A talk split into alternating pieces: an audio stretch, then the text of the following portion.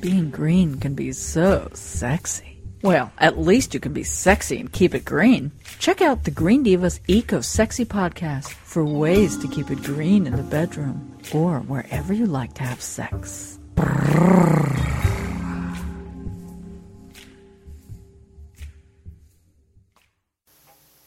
On again with our favorite eco sexy herbal wise woman, busy woman, Brigitte Mars, who is an author. She's got a couple of books. Her new book is The Country Almanac of Home Remedies, but she also, of course, relevant to our eco sexy series, uh, wrote The Sexual Herbal. She has a new app. I'm so excited about this. I plant? come on, man.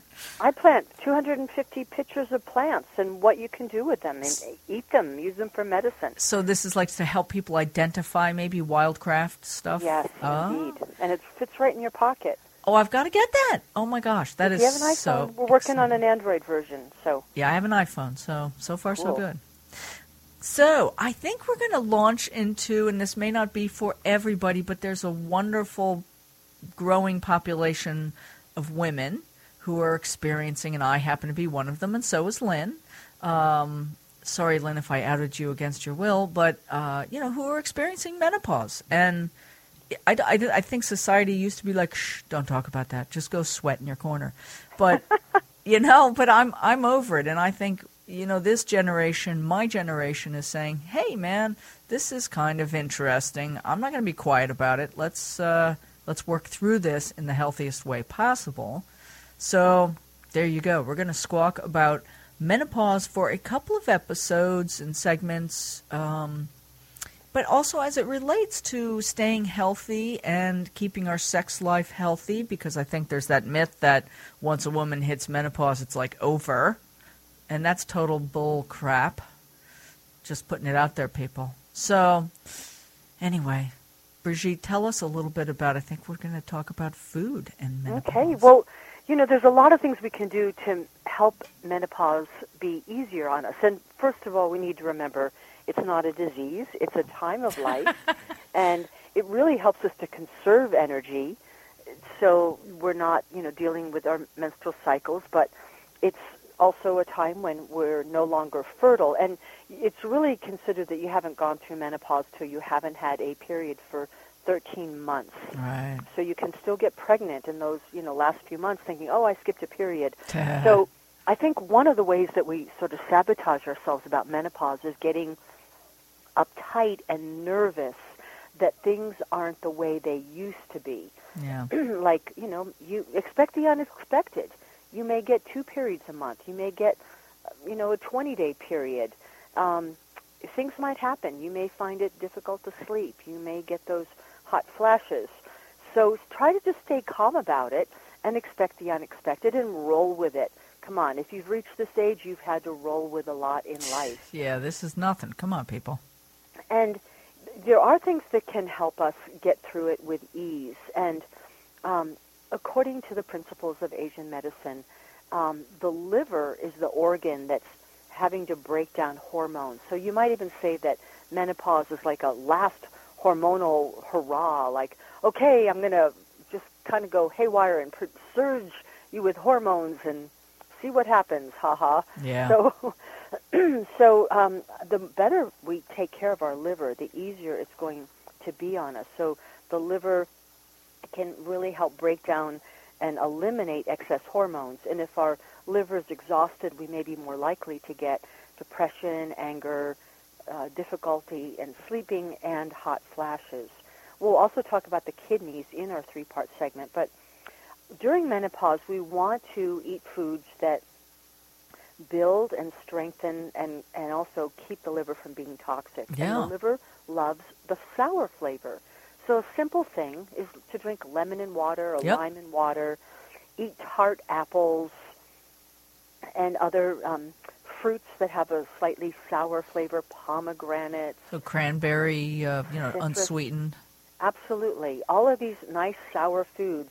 Um, berries are really good, you know, strawberries. And of course, I'm big on what's in season. So right now in season, we have, you know, grapes, and grapes are a heavily sprayed crop, so I would go with organic, Organic, yeah. and I would go with the darkest color. I'm always big on choosing the most colorful food rather than white potatoes. You get sweet potatoes rather than iceberg lettuce. You're going to get the darkest kale you can find. Yeah. yeah. So always go for color.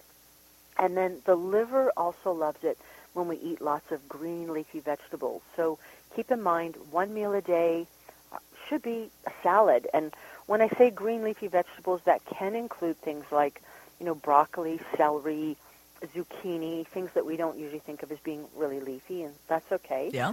Um, and we certainly want to use some sea vegetables like kelp and dulse and wakame and hijiki. I have to admit, I'm kind of I'm buying them from North America rather than from Japan. I'm just a little concerned about radiation Yeah. at this time. So, but one of the amazing things about sea vegetables is they grow in this mineral-rich brine of the ocean. So they're wonderful for providing minerals to help our bones.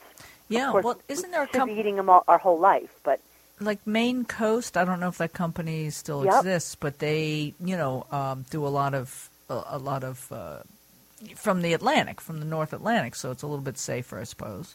hmm A- absolutely. And I know there's a lot of hoopla about, you know, eat soy products, but I just wanted to say that soy is one of the common allergens. It's also one of the most GMO'd foods. Yes. So, um, and it for a lot of people can be difficult to digest. So, if you are going to eat soy foods, uh, consider doing fermented soy, more Yeah. things like miso and tempeh, Tempeh. rather than lots of soy milk and tofu. Yeah. It doesn't mean you can't have them on occasion, but I think a lot of people go crazy with the soy protein. Yeah, and so and like to your point that that much of it is GMO, so to be careful and choose organic when you can.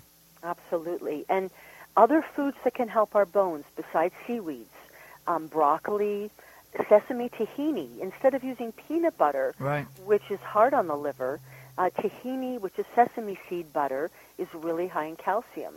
And green leafy vegetables. And I know that a lot of people go, you know, think we have to do lots of dairy products, lots of milk and cheese. But if you are going to eat dairy products, I would really say yogurt is probably one of the most Yep.